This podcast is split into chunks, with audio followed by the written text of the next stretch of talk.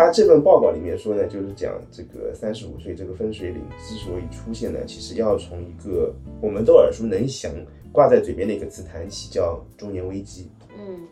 因为他说的就是这个三十五岁的这个焦虑话题，其实更像是近年来对中年危机的一个细化和标准化，就成为了一个中国式中年的开端。也就是说，它赋予了一个中年危机一个时间概念，呃，主打的就是方便大家对号入座，确保大家准时焦虑。这个焦虑贩卖的真缺德。对，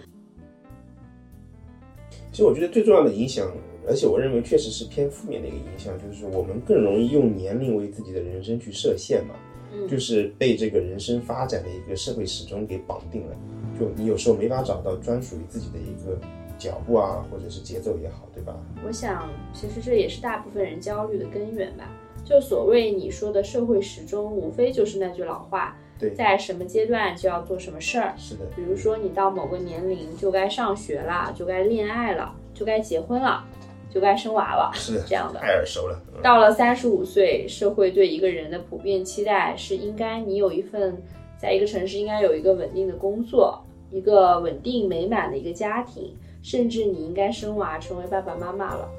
所以其实社会始终只是一个在社会层面大视角下的，就是为了社会结构的稳定和延续，它这么一个概念。但其实这个东西在一定程度上，它是忽视了个体的特殊性和多样性的。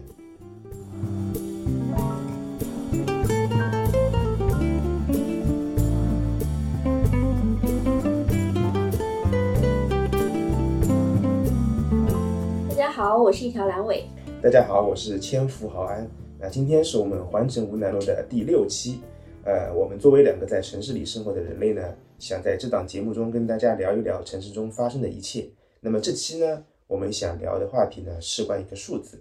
这个阿拉伯数字呢，刚好关系着你我求职、婚育，甚至是关于自我认知的方方面面。这个数字呢，就是三十五，确切的说是三十五岁。三十五岁呢，是中国人迈入中年世界的一扇门，人生路上的一个分水岭。我们在社会上受到一些评价呢，刚好硬生生的被三十五给截成了两段。是的，其实我们俩这期选择这个话题来聊呢，就是一是一个是盘点一下哪些地方有三十五岁这道门，它到底有没有道理；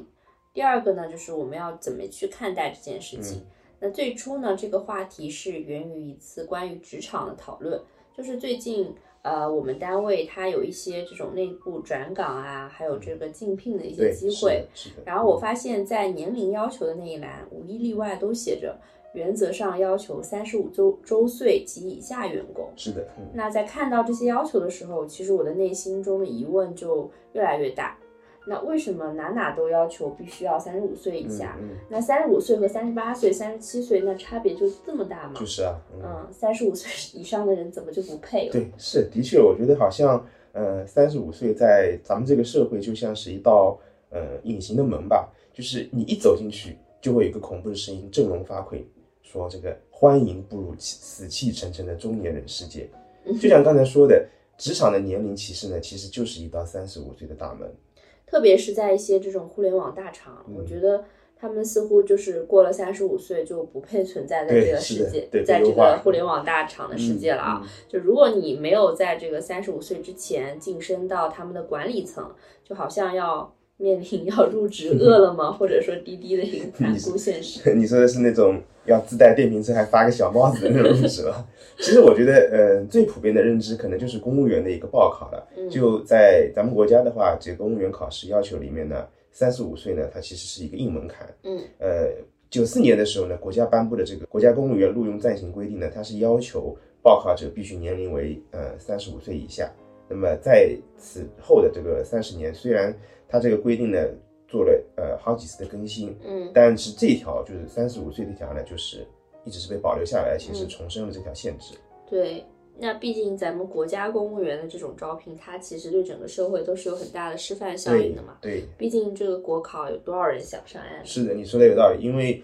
其实硬性的规定它可能没法去限制大部分的行业，但是呢，它会撬动大部分的一个软性的共识。嗯其实有点像这种呃羊群效应，就是公务员在公务员的这个考招呢，在咱们国家其实也是足够资格去成为那只领头的羊了。嗯所以像事业单位的考编啊，呃，大学招聘教师呢，也就出现了一些三十五岁上限的一些要求。那大部分的央企、国企乃至部分的民营企业也是属于有样学样嘛，他们也逐步习惯性的将不超过三十五岁呢，就作为了一个岗位录用的一个标准。嗯，那肯定是参考了这个国考的要求。嗯，是这样的。然后呢，就是弄了大部分这种民营企业其实也是有样学样嘛。是的，嗯。呃，之前那个四川大学他们曾经发布了一份长达十年时间，然后调查了三十万个招聘广告的一个研究。嗯。然后在这个研究结果显示，就是在上海八成以上，然后在成都七成以上的这个社会职位，其实他们都要求应聘者的年龄在三十五岁以下。是吧？其实。呃，不仅是入职的一个门槛，其实还有我们刚刚讲到这个晋升的门槛嘛。就我们刚刚前面说过了，企业或者是体制内的一些晋升的机会呢，它其实大部分都是呃留给三十五岁以下的人的。嗯，我记得有个研究，他收集过了呃全国市委书记和市长出任那个正科级时的一个年龄。嗯，他们分析结果发现呢，就是在他们任正科级时呢，他这个年龄范围趋向一致，大部分呢会集中在一个二十八岁的。这样上下，但最大的也不会超过三十五岁。对啊，就是又是这个三十五岁的魔咒嘛。是的。那现在地级市是在中国这个行政体系中，其实是非常重要的一个关键的环节了。是的。那国家对于地级市干部的一个培养还有选拔，从他们就是从正科级的时候就已经开始了嘛。那也就是说，你如果想在体制内得到更大的这种升迁的机会，那你在正科级的时候。年龄这个隐形天花板其实就是三十五岁，对，而且你晋升为正科级干部的占比，呃，不并不在少数嘛，对，实在挺多的，对。但是这个晋升的年龄却决定了他最终能发展的一个高度了，对，就是这样的。其实，所以你怪不得有这么多人在三十五岁之后呢，就彻底选择选择躺平了，因为上升通道被堵死了。你每次机会一来，一掰手指，好嘛，年龄这一项就过不了关了，嗯，是。其实不仅仅是在职场啦，你再往大了看，那往咱们这个刚需方面去看啊，你想想咱们国家其实各大城市的这这种深造啊，还有落户啊、购房啊，还有一些创业的这这这个优惠政策，是不是其实大部分他们指向的都是一些三十五岁以下的这种人似乎确实是这个样子的，因为。其实不仅工作机会对这个三十五岁的人 say no，其实城市也不太欢迎呃三十五岁的以以上的人吧。毕竟相比年轻人，可能社保都要少交很多年了。对啊，所以说这个算盘其实打的叮叮咣啷响。是的，我还真去查了一些城市这种买房优惠的政策，因为其实毕竟嗯买房还是国内消费市场其实是最受关注的一个需求，大众需求嘛。对，比如说在二零二二年的时候，在呃嘉兴、长沙。济宁、常州、五常，还有宜宾和芜湖，嗯，他们都只针对三十五周岁及以下的人员，他进行了一个购房的补贴。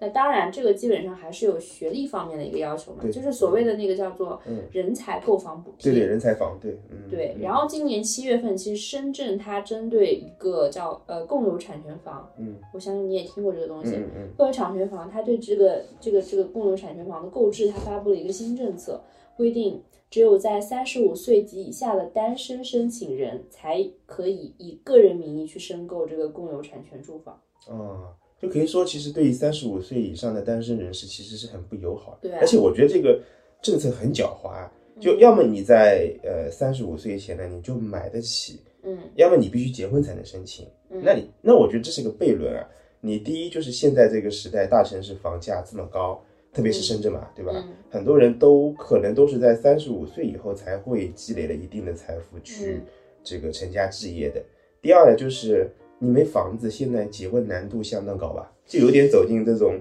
死胡同的一种感觉了，对吧？嗯。那其实不仅是有很多城市对于人才购房补贴和这种共有产权房的购置，它设了一个三十五岁的一个分水岭，甚至有的城市它在这个新房摇号方面，它也对三十五周岁以下的人群有一个这个倾斜政策。比如说合肥，我记得之前这个事儿还引发了不小的争议，还上新闻了。对，因为我觉得呃，人才房或者是共有产权住房，因为这些东西起码是它是政府的一个行为，它里面有一些可能防止。政策套利啊，这种考虑在里面。但是商品房它其实这个摇号，它纯纯是一个商业行为了。这个限制，我觉得未免歧视的意味也太明显了，对吧？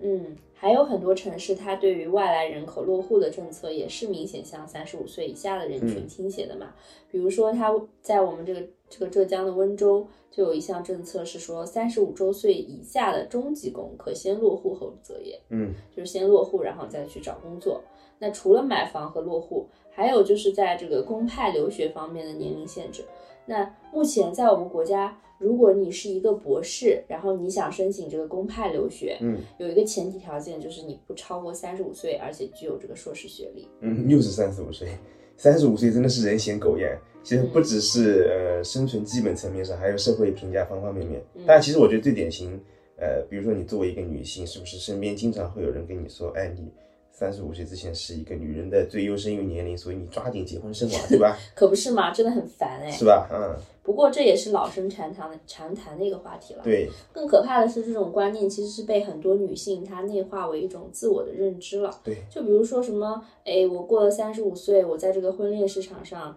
就失去了价值啦，就是剩女啦这种观念，其实还是蛮潜移默化的在很多女性心中存在的。是的。它也构成了很多这种。婚恋焦虑的，还有这种婚恋压力的一些来源，对对，就是以这个三十五岁为界限，就人为的将年龄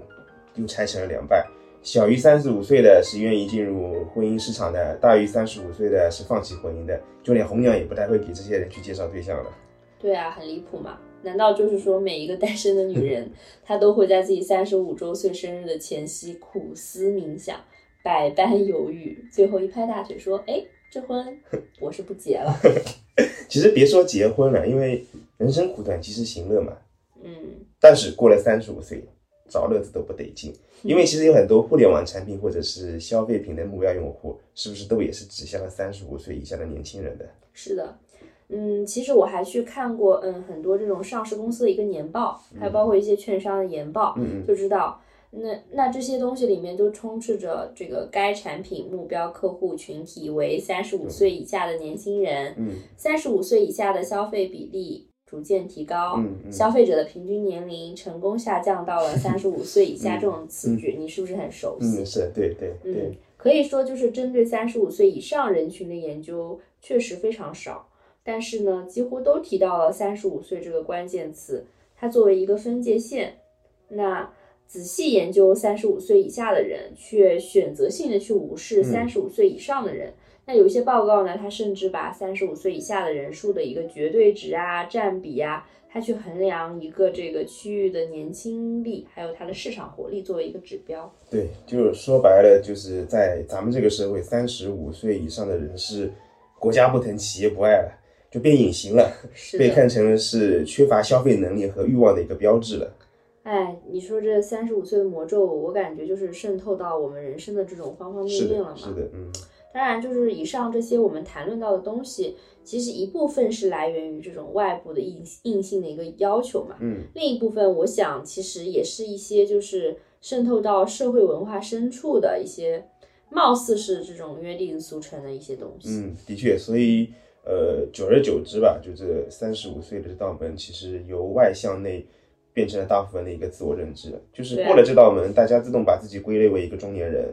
只不过我们还得回答一个问题啊，为什么非得是三十五岁这个特定的数字？对啊，为啥就不能是 三十八、三十九或者是四十呢？我其实一直是很困惑的，因为大部分都市里像我们一样这种上班族，读完研究生出来，其实都二十五六了吧？对，而且大都市这种生活成本蛮高的，买房的压力又大。那大部分人其实成家婚育都是在呃三十岁往后了，嗯，那至少至少我身边观察到的都是这样的情况，能在三十岁以前。你买上房子，然后结完婚，生上一个小孩，这样的人，要么你就是乘上了某个行业发展的一个快车了，嗯，对，要不就是你家里有矿，家里有矿，对，要不就是你就是大城市土著了，对，不用不用解决房子的问题，对，可以说这个人群其实也只是占到很小的一个比例了，所以其实我身边三十多岁还单身这样的朋友还是有一大把的，对，所以你说，嗯，过几年我就要进入。中年了，那我还觉得有点懵逼呢。是的，我我跟你一样，其实因为我还是打心眼里不认同这个标准的，因为我觉得，嗯，三十五岁这个标准太赶了。对，就包括现在我们讲三十岁是而立之年，我觉得这个标准可以改一改，因为时代其实不一样了，这个太老了。就是啊，就是有一种别人都已经答完交卷了，然嗯后我还有好几道主观题没答的感觉。其实，在准备这一期话题的时候呢，我看了一篇文章是，是青山资本出的一个二零二二年的呃的年度消费报告。嗯，那个报告的副副标题呢，和我们这次聊的主题其实是不谋而合的，它叫做“三十五岁，中国式中年中国特色社会主义中年嘛，”。对，这讲了什么内容啊？他这份报告里面说呢，就是讲这个三十五岁这个分水岭之所以出现呢，其实要从一个我们都耳熟能详、挂在嘴边的一个词谈起，叫中年危机。嗯因为他说的就是这个三十五岁的这个焦虑话题，其实更像是近年来对中年危机的一个细化和标准化，就成为了一个中国式中年的开端。也就是说，它赋予了一个中年危机一个时间概念，呃，主打的就是方便大家对号入座，确保大家准时焦虑。这个焦虑贩卖的真缺德。对，不过我觉得“中年危机”这个词在我们父母那辈，或者说我们爷爷奶奶那一辈，嗯，我觉得好像没有出现过嗯，吧。确实没有。对，嗯，我感觉也是没有你的感觉是对的。其实他们也不会这么说。嗯，确切的说呢，这个词呢，其实是近一二十年才开始流行起来的，甚至创造这个词的呢，都不是一个中国人，他是一个叫做艾略特·贾克的一个美国人。这个人呢，是一个呃精神分析学家，他在一九六五年研究出来的一个结论。那会儿他是四十八岁，他的研究出发点呢很简单，就讲了这个人的生命旅程过半的时候呢，就会意识到自己必然迎迎来这个死亡，所所以呢，这个生命有限，能力有限。会产生一些危机感。他的例证呢是举了历史上的一些呃艺术家呢，在四十岁左右呢，创意会有一个断崖式的出现。嗯，那我觉得这个研究其实蛮不严谨的。嗯，就是艺术家其实他只是这个社会上很很小的一一撮人、啊，对而且他们从事的是极富这种创造性的工作嘛。对那我们普通人从事的工作，真的谈不上创造了。对对，那我们普通大众和艺术家的工作内容也不太一真的是样啊。完全不一样的。对，虽然如此，但是呢，这个词呢却在美国火了。为什么呢？因为恰逢那个时候，美国发生了几件大事，就是让中年危机理论呢刚好就盛行起来了，被很多人呢拿来套在自己身上。第一个呢是当时人均寿命呢刚好超过了七十岁，嗯就另外一个呢就是女性大量进入职场。嗯，前一个其实倒挺好理解的嘛。那如果一个人统共能活七十年的话，嗯，按照这个正态分布曲线，他三十五岁的时候，人生旅途就过半了。对，是的，确实是要开始走下坡路了。那可能就是有一种无法阻挡下坡路的这种无力和绝望感吧。对，对于三十五岁之后你的人生要怎么过下去，可能很多人是找不到答案的，那就有一种危机的感觉。是的。至于呢，这个女性大量走入职场呢，因为以前职场里面主要还是男性居多，所以呢，女性的大量进入直接对这个男性的就业构成了一个压力，嗯就包括就业机会啊、晋升机会什么的。在六七十年代呢，美国女性就业率相比于就是五十年前女权第一次浪潮的时候呢，已经从大概不到二成提升到了超过四成。就六六年的时候呢，这个最大的女性组织美国全国妇女组织呢，它成立了。那么女权第二次浪潮呢，也就随之爆发了。主题呢是批判性别主义，呃，像母亲啊、妻子、家庭主妇呢，它就不应该是天然的标签。那么随着对缩小男性和女性差别的一个追求呢，女性就进一步涌入了就业市场，所以呢，男性的中年危机呢就爆发了。那看来“中年危机”这个词诞生之初，它还有性别的，指向性，是的，它主要是针对男性的嘛。嗯，那怪不得一想到中年危机，我脑海里浮现的就是一个中年的秃头男人 就是我也掉入男权主义思维陷阱。可不是嘛，就是毕竟是男权社会嘛，像中年危机这种福报也是男性优先享用，所以呃之后在无数情绪共鸣下呢，这个词呢就是造出来了，宣告成功了。那么中年危机呢也就流行起来了。不过这个词汇呢，呃，传到中国呢，却是从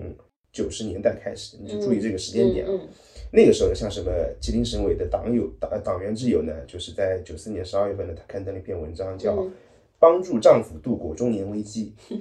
九五年的时候呢，中日友好医院的这个他有份报纸叫《中老年报刊》的报件，就是他刊登了说，当中年危机困扰你的丈夫时，又是丈夫。嗯两千年九月呢，刊在这个中国企业家的一篇文章呢，叫《中年危机静悄悄的来》。那之后呢，情绪共鸣开到媒体深入报道，那这个概念就逐渐的传遍了，就咱们国家的大江大江南北了。嗯，其实上世纪九十年代就恰好对应了我们国家市场经济改革进一步深入嘛。是的，嗯，那当时的这个国企的股份制改革，其实是逐步在全国推开这样一个过程。嗯，那在这样的一个特殊的年代，那那那个时代一个基本的一个特征，其实就是大量工人下岗嘛。是的，那他这些人，他们大半辈子都在国企这种环境下很稳定的这样的一个环境下的人，他们突然去要去面对这种市场经济的浪潮的到来，，有些无所适从。你你说的没错，其实的确就是因为咱们国家从九四年开始呢，呃，加速深入推进市场经济的改革，嗯那么市场在这个资源分配中的决定性作用呢，它是进一步得到了强化，嗯那从而也是大幅推进了这个工业化的进程进程嘛。嗯从呃九四年到九六年的这个时间里面呢，其实中国的非国有经济呢是进入了一个很快的一个成长期，嗯就相应的工国有国有工业企业的利润占比，它也是在逐步下跌的。嗯那在就业方面的一个非常显著的变化是，九四年以后，在私企就业的人数呢是显然显著增加了。那嗯个体户在整个社会的就业体系中的占比也是显著提升的。那嗯相反，就跟它对应的就是说，我国有单位的就业人员就显著下降了。嗯，是的。那九四年以后，其实这种毕业包分配啊、对啊，铁饭碗啊这样的概念，其实逐渐都是被打破了嘛。是的，那市场经济它其实就会带来这种劳动力市场的一个优胜劣汰，于是呢，就有了这种下岗啊、被裁员、被优化的压力。那中年危机不就随之到来了？是的，是的。其实有个好玩的例子啊，就是不是说这个马云毕业的时候，他还是被包分配了，他是可以去当一个英语老师的嘛。但呢，刘强东他毕业呢晚了几年，刘强东是九六年毕业的，所以他毕业的时候呢，就只能自谋生路了。嗯 那所以因为那个时候有了这个被裁员、被优化的一个压力，所以你你就随自然很自然的就是说，一个人的职业生涯它就会产生一条抛物线。它嗯就不再是一个平稳的，就是这种水平线了。那既然是抛物线的话，那肯定会有个顶点嘛，对吧？嗯那根据呃青山资本的这份报告呢，他说这个宾夕法尼亚大学就是宾大嘛，就是有一个研究啊，说他呢把工资随着年龄变化的原因呢分解成了三个解释的因素，一个呢是工作经验，那这个好理解啊。对，第二个呢叫时间效应。那什么是时间效应呢？就是说不同年份的平均工资水平变化，嗯叫时间效应。那第三个呢是队列效应，也就是说每个世代的劳动者的能力差异。嗯那这个也好理解啊，对吧？他说呢，在美国呢，不同年代的时间效应和队列效应呢是很小的，嗯也就是说，他们的这个工资随着年龄的变化，主要是因为不同年龄的人所具备的工作经验是不一样的。嗯就其实说通俗点，就是说越老越值钱，熟练工嘛，对吧？它不是因为社会平均工资水平随着时间发生很大变化，也不是因为不同的世代劳动者的能力有显著的变化。对。然后美国工业社会其实发展了这么多年嘛，已经趋向于一种稳态了。对对，它的劳动力市场其实已经是一个比较稳定的一个状态了。嗯但在呃中国呢，这两者的影响是非常大的。嗯就因为中国像这个经济发展、教育水平所带来的工资变化效应是远远超过了个人工作经验增长的一个价值。也就是说，在中国，就是一个老老员工没有像美国那么值钱。嗯嗯，所以呢，就是在这个具体时间截面上去观察工资和年龄的关系呢，三十五岁刚好是最高的。就你看这张图啊，就是可以看出，在中国从三十五岁开始呢，工资就随着年龄的增长而显著下降了。就三十五岁呢，就成为了一个显著的拐点。换句话说，三十五岁员工最值钱了。但是在美国呢，不是这样子，在中国呢，二十一世纪之前呢，也不是这个样子的。那说白了，就是中国用改革开放后短短的这么几十年的时间，走完了人家发达国家几百年要走的这种现代化和工业化的一个道路对嘛。，是的，社会经济它的发展，还有人们受教育水平的提升，在咱们国家这个速度实在是太快了对。这种 中国速度，它其实是导致了所谓工作经验的严重贬值是的，嗯，那工作经历丰富的一些老员工，他其实不如一个呃更年轻，然后你掌握更多的这种新的技能的一个青年员工。对，对那学历的这种代际差异也是相当大的嘛。就你想想，我们父母、爷爷奶奶那辈人读过大学的都很少，对对，寥寥无？几啊，对。那你想想，我们后面本科毕业生还有硕士毕业生这种数量的井喷，也就可见一斑了。是的，是的。其实，呃，当然社会的发展快呢，肯定是好事情。那因为人民生活的水平也不断的提高，嗯，但也是因为这种发展的快节奏呢，就是把咱们这几代人的社会时钟呢也拨快了很多。对，因为从生理上来讲，三十五岁其实并不是身体和心理素质全面由盛转衰的一个开始，嗯就甚至说三十五岁是正当年。那你最直观的这个数据就是就是佐证，就是你你看全国范围内中年危机一般都是从四五十岁才逐渐显现的。所以说，中国从九四年左右开始，这个三十五岁的危机呢，它其实是有一个非常独特宏观的背景，那就是中国产业结构、劳动者教育水平在过去二三十年里面的一个非常高速的变化，由此带来了劳动力价值高点的一个前移。嗯，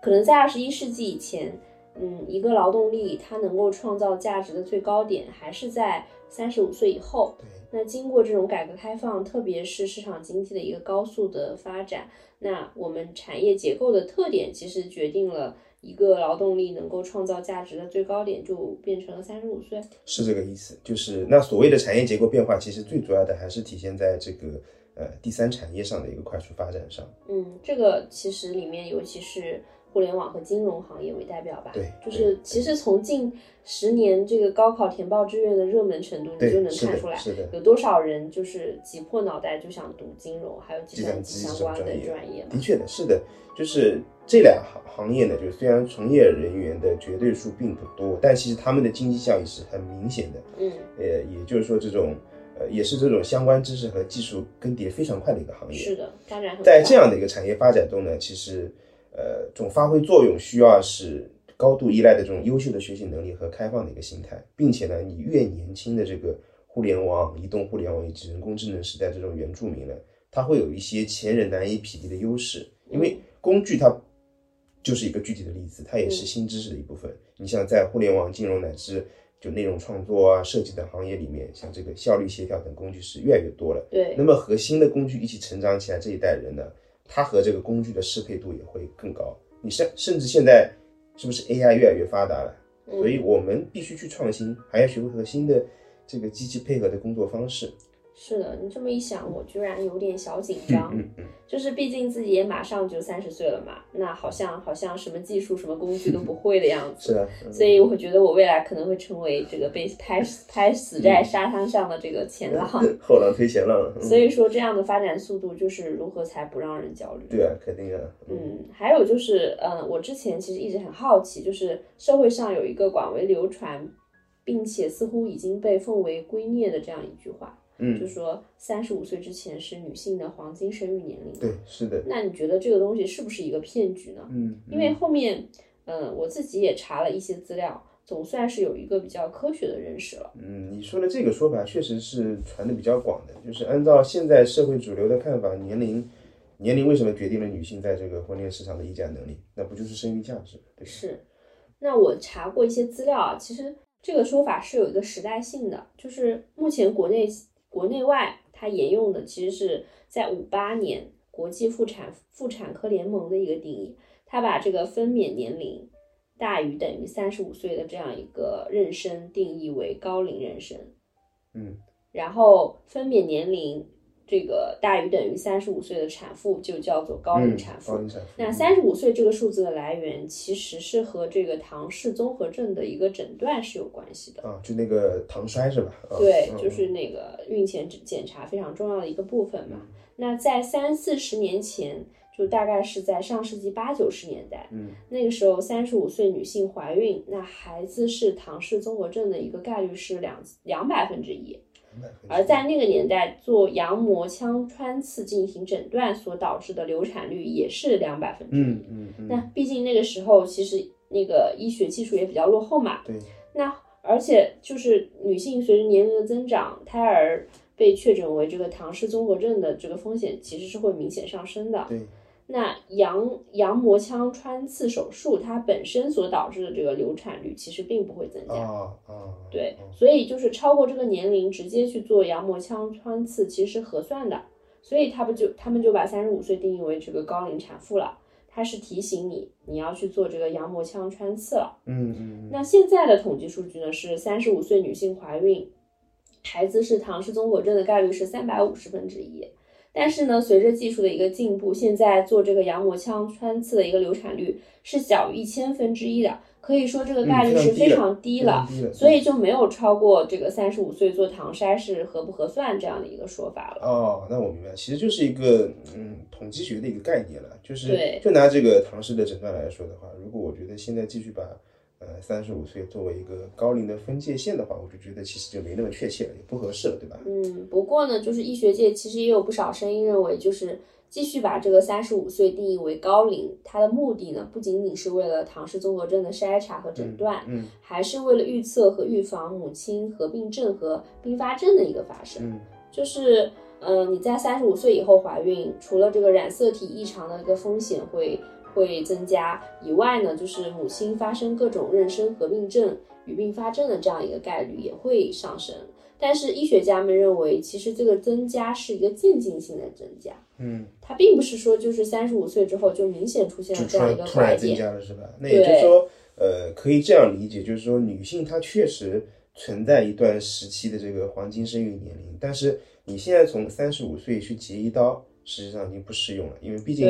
个体差异其实是非常大的，对，是这样子的。你可以把它理解为是一个概率学意义上的一个说法，就是上帝掷骰子嘛，你又看不到是几点了。对，所以有点宿命论感觉，就是这种命里注定的东西的话，你还是少点焦虑为好，焦虑了也白焦虑，对吧？其实说到这里，你会不会好奇，就是讲，这同一片蓝天，同一种中年危机，这个社会始终究竟把中年人呃塑造成了一个什么的样子？就是咱们国家这群三十五岁以上。六十岁以下的这个中年人，除了大部分我刚观察了一下，用这个风景照去做微信头像，他们到底是一群什么样的人？那那我之所以说是六十岁以下，是因为按照这个世卫组织的标准呢，和我国这个退休规定呢，因为到六六十岁以上就是步入老年了嘛，对吧？对，其实就是这么一个年龄段。嗯，三十五岁到六十岁这个跨度其实还是挺广的。对，就是最年轻的话，呃，也是八五后嘛，最老的话应该是六零后，也就是咱们父母那辈的人。那他们其实是存在在我们这个家庭啊、生活啊，还有职业的方方面面的嘛。嗯。那你不免其实都会和这群人打打交道，比如说啊，我们的父母啊、长辈啊、领导啊，还有一些同事啊，甚至其实还有小区里的保安、快递站的一些人，还有呃美团、饿了么他们的外卖员，还有一些滴滴司机。嗯。那从日常对他们的观察，其实去发现一些。嗯，蛮有个性的东西，或者说去总结一些有共性的东西，其实我觉得是蛮有意思的一个事情。嗯，其实我查了数据，就这群人，就是呃三十五到六十岁这个年龄段的人，在咱们中国呢，总共是五点三亿人，就大概是百分之三十八，就是接近呃四成的一个人数了。那在年龄结构中也是主力啊。对。不过就是。也是因为中新中国成立后的第二波婴儿潮嘛，对，那这种人数占比高也是合乎常理的。嗯，六十岁以上的人口，老龄人口，我记得大概是有百分之二十。那这样算起来，其实整个中国的这个人口年龄结构确实是在横轴线上偏向右移了。对，五十加起来其实差不多将近六十了。对，因为现在。生育率太低了，那呃，这里面呢，其中呃，男性呢是二点六八亿，女性呢是二点六零亿，嗯，就男性呢多出了八百万，嗯，不过呃也没有说都打光棍了，因为呃，就是从数据调查来讲呢，就是说这百分之九十一的比例呢，现在都处于一个稳定的婚姻中，嗯，那从这个受教育程度来看呢，相对于年年轻的这个年龄层，或者是相较于更年长的这个年龄层来看呢，它这个。本科和专科率是成这个倍数级别去增加的。是的，这个就是我们刚刚说的嘛。咱们国家改革开放以后，呃，普通人受到教育的程度是迅速提升的。不过其实，嗯，到八五后、九零后，随着这种教育程度的提升和信息量的一个爆炸，那他们的婚姻观念方面其实也进步了很多。那我们觉得，就是这群人，包括我们自己，也是。呃，更加关注个体的一个生存境遇了，所以其实现在社会上离婚率也是一直在攀升嘛。对，是的，是的。那呃，再说说职业方面吧，就是在中国呢，其实呃，三十五岁以上的人呢，大部分都已经有这个本地的户籍的，在本地呢有一个稳定的住所，那也就是说他们已经结婚生子，肯定安定下来了。那真实的数据情况呢，也是差不多的，就是在二零年的时候呢，有一项针对北上广深中高龄求职者的一个调查呢，就是说它表明呢，三十五岁以上的求职者中呢，就半数还是拥有本地户籍的，它流动性其实是很低的。嗯，所以我觉得这也是导致这群人一旦他们被单位给优化、给裁员了，那其实他们再就业的这个压力是蛮大的，对，因为因为他们的选择很有限嘛，就是即便说其他城市有更好的工作机会，他们也不太可能考虑拖家带口的去换个城市去就业。对，是的，因为相对来说中国人还是更具有一些这种所谓的乡土情节嘛，嗯，即便是。呃，城市化非常高的今天，我觉得可能从远距离的迁移上，从比例上来说，肯定也算是比较低的。嗯，所以呢，就算失业了，他们也会考虑在当地呢去再另谋一份生计。嗯，那其实移动互联网创造这个服务行业是近年来呃承载最大规模中年转业者的一个从业选择了。就是其实大家所熟知呢，就主要还是这个网约车司机啊、外卖骑手啊，还有快递员，就是所谓的。呃，就业新形态劳动者，但虽然说是新形态，其实早就卷成红海了。我有所耳闻，就是有个统计，当然就是它的真假没有考证过。嗯嗯。之前网上就不是流传过这个美团外卖员的一个学历占比嘛？是的，嗯。出乎意料的就是这个硕士研究生的比例其实不低啊。是的，其实我觉得可能也是有些可能是 gap year 吧，就是毕业没找到一个合适的工作，那我先去做个兼职吧，就有点像。这个日本毕业生去便利店里面打这个兼职打零工很像啊，嗯，那呃，我国内大概有八千四百万的外卖员、快递员和网约车司机，这个其实数量已经非常庞大了啊，将近一个亿了。所以其实这些职业收入已经是比较低了，因为太卷了嘛。就就拿这个外卖员举例啊，就是说只有你一个月三十天，你早八晚十的这么满负荷的去送餐啊，你才有可能一个月挣到一万以上。就但这个强度你几乎是不可能持续的。对啊，很累的，三十天呢。嗯，那毕竟没有门槛。那现在这个灵活灵活就业的人员人数又那么多，嗯，对吧？对。那我们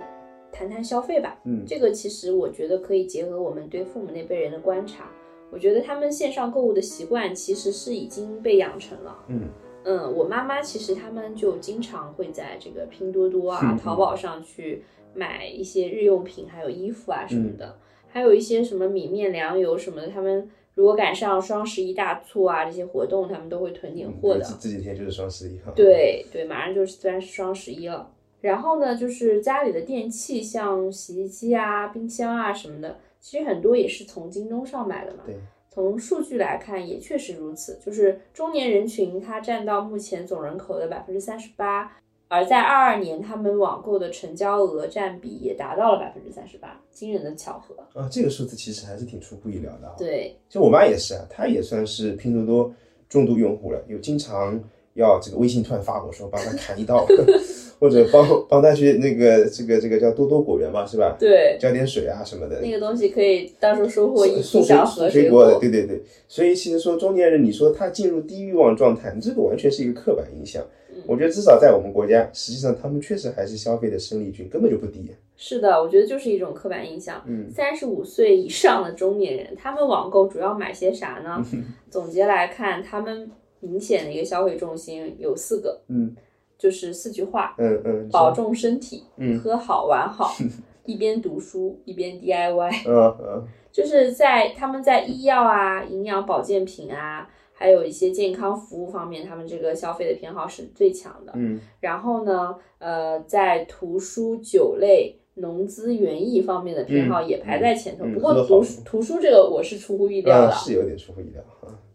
那农资园艺这个不不难理解啦，就是我感觉我妈妈也挺爱摆弄这个花花草草、热带鱼什么的，家里弄个水水族箱啊。对，然后每年我觉得花在这上面也不少钱了。这说明就是中中年人他对这个世界其实仍然抱有极大的热忱的。对，不能说就是中年人啊就不喜欢买新东西啦，就是判定他们不具备这个消费的能力了。是的，我觉得也都是偏见。你看现在不是有很多钓鱼钓鱼佬嘛？就我看 明天早上上班的时候，这个钱塘江的那九堡大桥上面，每天一大早都一大堆人举着鱼竿，一人好几根呢。就我觉得，是的，钓鱼佬一年花在钓鱼上的钱。这个未必会比一年买鱼吃鱼要用的钱少啊，那还用说的，就是鱼竿、鱼具、鱼饵什么的，其实现在都不便宜。都不便宜对啊？那一条鱼嘛，才几个钱，不说那种名贵的鱼啊。嗯，钓鱼其实更多的他们是为了获得乐趣啊。对对，还有就是好像就你无论年轻的时候有多少奇奇怪怪的爱好，就是上了年纪好像都会有些殊途同归的几个项目，比方说女性会更喜欢穿这个穿金戴银，玩点这个珠宝啊、珍珠啊什么这些。然后男性呢都会喜欢这个钓鱼、露营啊、马拉松、骑行这种户外运动，对吧？穿金戴银其实是有数据支持的。嗯之前我看过一个叫做《黄金珠宝消费类的一个白皮书》，嗯嗯，它大概是说，就是金店，就像周大福啊那些，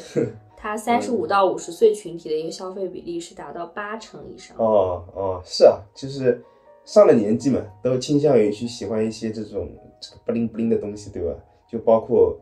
这个五颜六色的衣服啊。就我妈其实上年纪以后也特别喜欢这种买点黄金首饰啊什么的。对，另外就是你说这种户外活动嘛，我觉得也是一种新风潮，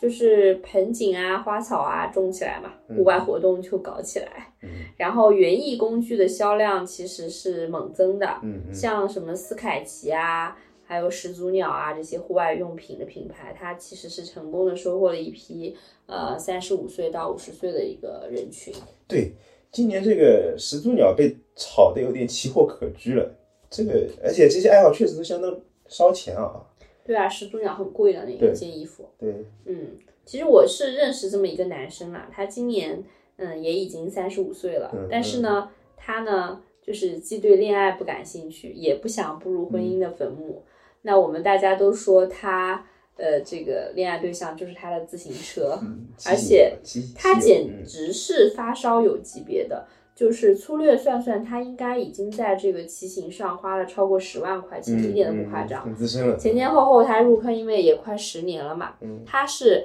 每天早上雷打不动的，就是六点去骑车，嗯然后骑完回来上班。周末他一般都会花一天时间去骑，嗯然后呢，有什么这种业余的骑行比赛啊，也基本上他都是积雪满满的，每次都参加的，嗯，并且他会特地在比赛前后去请两天假，以 做好这种充足的体力准备，还有赛后的这种体能的恢复，对是不是很夸张？对，所以可以看出来说，女性爱消费、花钱买买买，其实也是一种偏见，对吧？对啊，其实中年男性的消费力也是不容小觑的，而且特别容易为他的一些的可能有些的爱好都比较小众去氪重金的。嗯，就有时候你会觉得买买化妆品啊、衣服啊，就也只能只能算是一些小钱了。就这种消费，它虽然频率不是很高，但它每笔都是大支出。对啊，所以我的理解就是，因为中年人他没有那么喜欢在互联网上展现自我了，对所以其实他们在互联网啊一些社交平台上的声音是很小的，对，是的，所以但是这个并不代表他们就不消费了，对。就是无欲无求了，好像就很死气沉沉一样。对对，是的，我认同你的观点。其实我们还遗漏了一类啊，就是汽车，嗯，就是呃，三十五岁以后呢，就是换购一款比原先品牌价值更高、性能更好、更贵的车型，其实是一个很普遍的现象了。因为基本上就第一辆车也都开过一定年限了，对吧？嗯，其实我自己身边也有很多这样的，就是有份研究报告里面，他还有一句话讲，这个以八零后男性为主的换购大叔，将成为中国车市的新主体，车企战略商呃车企经销商的一个战略重心。那么应加速由年轻化向中年化转型。就这句“应加速由年轻化向中年化转型”，这个简直是众多报告里面像在高速路上逆行一样的抢眼。所以嘛，中年人也是块宝嘛。嗯，其实总结概括一下，就是说，虽然三十五岁以上的人群，他们承担了买车买房的一个社会压力，但是他们仍然是消费市场上不容忽视的一个重要主体嘛。嗯，对，而且说实话，呃，三十五岁以上的人群的消费力其实并不弱啊，只是他们由于承担了家庭的压力，他在消费行为上是表现得更加理性和克制了。因此，他对一些比较尝鲜的、冲动性的消费是比较少的，比如说，呃，女孩儿爱买的这个彩妆啊，嗯还有一些手游啊这些东西。而且，而我们前面我们说的这个三十五岁以上人群被企业忽视，它也是主要因为一些初创企业或者说是一些成熟企业，他们在寻求增量的市场或者说是推广他们的新产品的时候，它需要用户对他们的产品服务是保持更高水平的兴趣和好奇心的。对，它具备一定程度的这种消费冲动，才可能去购买嗯新嗯产品嘛。但是中年人他需要养家嘛，有这种压力，那他们的消费行为就更加成熟理性了。所以却成为了这个被企业忽视的一个目标客群。那最后，呃，我们不妨聊一聊看，就是社会上三十五岁这道坎的存在，它对于我们普通人来说，就是有什么样的影响？嗯，那我们又应该如何从容的去面对这样的坎的存在，以呃更好的去度过我们的人生呢？其实我觉得最重要的影响，而且我认为确实是偏负面的一个影响，就是我们更容易用年龄为自己的人生去设限嘛，嗯就是被这个人生发展的一个社会时钟给绑定了。就你有时候没法找到专属于自己的一个脚步啊，或者是节奏也好，对吧？我想，其实这也是大部分人焦虑的根源吧。就所谓你说的社会时钟，无非就是那句老话，对在什么阶段就要做什么事儿。是的，比如说，你到某个年龄就该上学了，就该恋爱了，就该结婚了，就该生娃了，是的，这样的。太耳熟了。嗯到了三十五岁，社会对一个人的普遍期待是应该你有一份，在一个城市应该有一个稳定的工作，一个稳定美满的一个家庭，甚至你应该生娃，成为爸爸妈妈了。对所以其实社会始终只是一个在社会层面大视角下的，就是为了社会结构的稳定和延续，它这么一个概念。但其实这个东西在一定程度上，它是忽视了个体的特殊性和多样性的。对啊，就是因为国家的发展其实就是一个，你可以把它类比为一个大的企业的发展，是的，是从这种投入产出的这个比较功利的角度去出发，对去塑造或者说是统一规定价值观的嘛。嗯，那社会也好，国家也好，企业也好，他们给三十五岁以上的人设了那么多的条条框框，对不就是因为这个嘛？对，就是三十五岁以上的，你买房也没优惠政策了，因为就是社会觉得，哎，你都三十五岁了，你还没买房，这不应该啊。嗯，按照李佳琦的说法，那是不是应该反思一下下自己工作嗯。有没有好好努力呀、对，三十五岁以上你不能公派留学，因为觉得，哎，你三十五岁了，你还想公派留学？你毕业了，你还想干啥呀？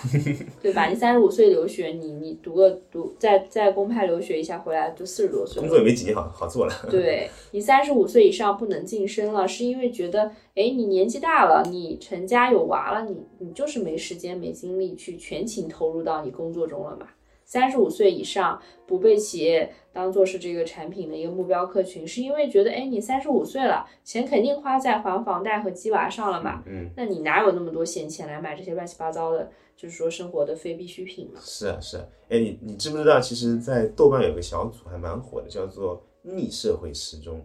呃，嗯这个小组呢，其实给了我很多启发和鼓励。其实听名字你就知道了，就这里面呢，他聚集了这么一群人，就他们可以生活在自己的这个人生的时区里面。就比方说，有三十五岁以后去留学的，有四十多岁就把老的职业给老的这个工作给辞了，他去尝试一些新的职业。那也有五十多岁的去学个钢琴、吉他，或者是一门新的语言。其实很多人在这个群里面去分享自己这个逆社会时钟的一些行为，就说他们其实还是活出了自己的一些精彩的经历，就真的是给了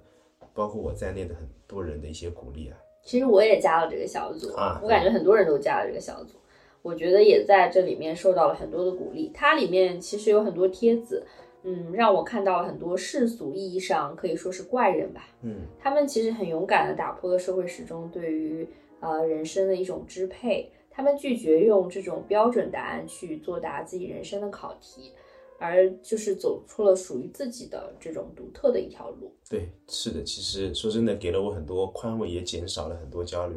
因为和他们尝试的一些比较勇敢的事情相比呢，我我可能会我没那么勇敢，我会适当的去呃折中一下，就嗯就我会有时候会觉得，哎，比如偶尔失败也是不要紧的，嗯，